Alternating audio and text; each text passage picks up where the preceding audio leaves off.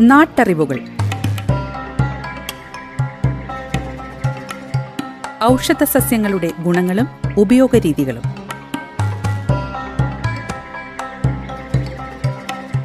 നിർവഹണം സിന്ധു ജസ്റ്റിൻ. വിവരങ്ങൾ പങ്കുവയ്ക്കുന്നത് സെയിന്റ് ജോൺസ് മെഡിക്കൽ കോളേജിലെ ഗസ് ഫാക്കൽറ്റിയും ഛായയുടെ പച്ചുമരുന്ന് കൺസൾട്ടന്റുമായ ഫാദർ ജോസഫ് ചിറ്റൂർ.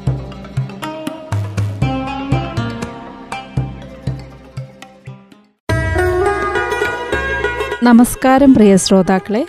നാട്ടറിവുകളിലേക്ക് ഹൃദ്യമായ സ്വാഗതം. ഇന്നത്തെ നാട്ടറിവുകളിൽ പ്ലാവിന്റെ ഔഷധ ഗുണങ്ങളെക്കുറിച്ച് മനസ്സിലാക്കാം.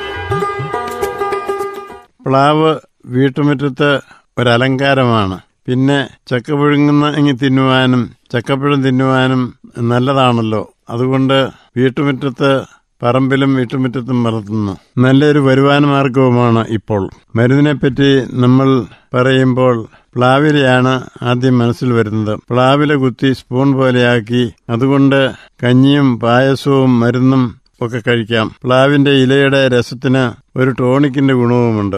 മരുന്നായി ഉപയോഗിക്കാൻ പ്ലാവിന്റെ ഇലമൊട്ട് മുളഞ്ഞീൻ പശ ഇളയ കായ ഇളയ കായ എന്ന് പറയുമ്പോൾ ആൺപൂവ് ഇടിഞ്ചക്ക പഴം ചക്കക്കുരു കൂടാതെ വേരിന്മേൽ തുടിയും ഉപയോഗിക്കുന്നു.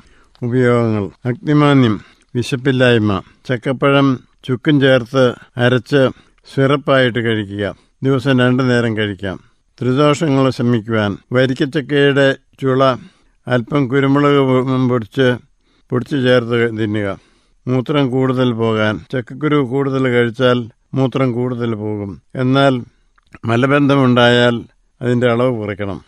വാദത്തിന് ചക്കയരിഷ്ടം. വാദത്തിന് ചക്കയുടെ അരിഷ്ടം ഉണ്ടാക്കി കഴിക്കാം. എന്നാൽ ചക്കക്കുരു കൂടി ഇടിച്ചു ചേർത്ത് കൂട്ടത്തിൽ അരിഷ്ടമുണ്ടാക്കുന്നതാണ് നല്ലത്. പാദങ്ങളിലെ നീരിനും വേദനിക്കും പ്ലാവിന്റെ വേരിന്മേൽ തൊലിയും ഇലയും കൂടി തിളപ്പിച്ച് ചൂട് പിടിക്കുക വ്രണങ്ങൾ ഉണങ്ങാൻ. പ്ലാവിന്റെ ആൺപൂവ് തീയിലിട്ട് ചുട്ട് പ്ലാവിലയുടെ ഞെട്ടും കൂടി അരച്ച് വെളിച്ചെണ്ണയിൽ ചൂടാക്കി പുരട്ടുക.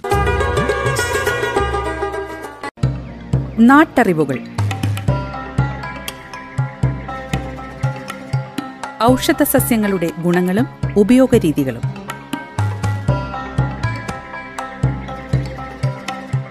നിർവഹണം സിന്ധു ജസ്റ്റിൻ. വിവരങ്ങൾ പങ്കുവയ്ക്കുന്നത് സെയിന്റ് ജോൺസ് മെഡിക്കൽ കോളേജിലെ ഗസ് ഫാക്കൽറ്റിയും ഛായയുടെ പച്ചുമരുന്ന് കൺസൾട്ടന്റുമായ ഫാദർ ജോസഫ് ചിറ്റൂർ.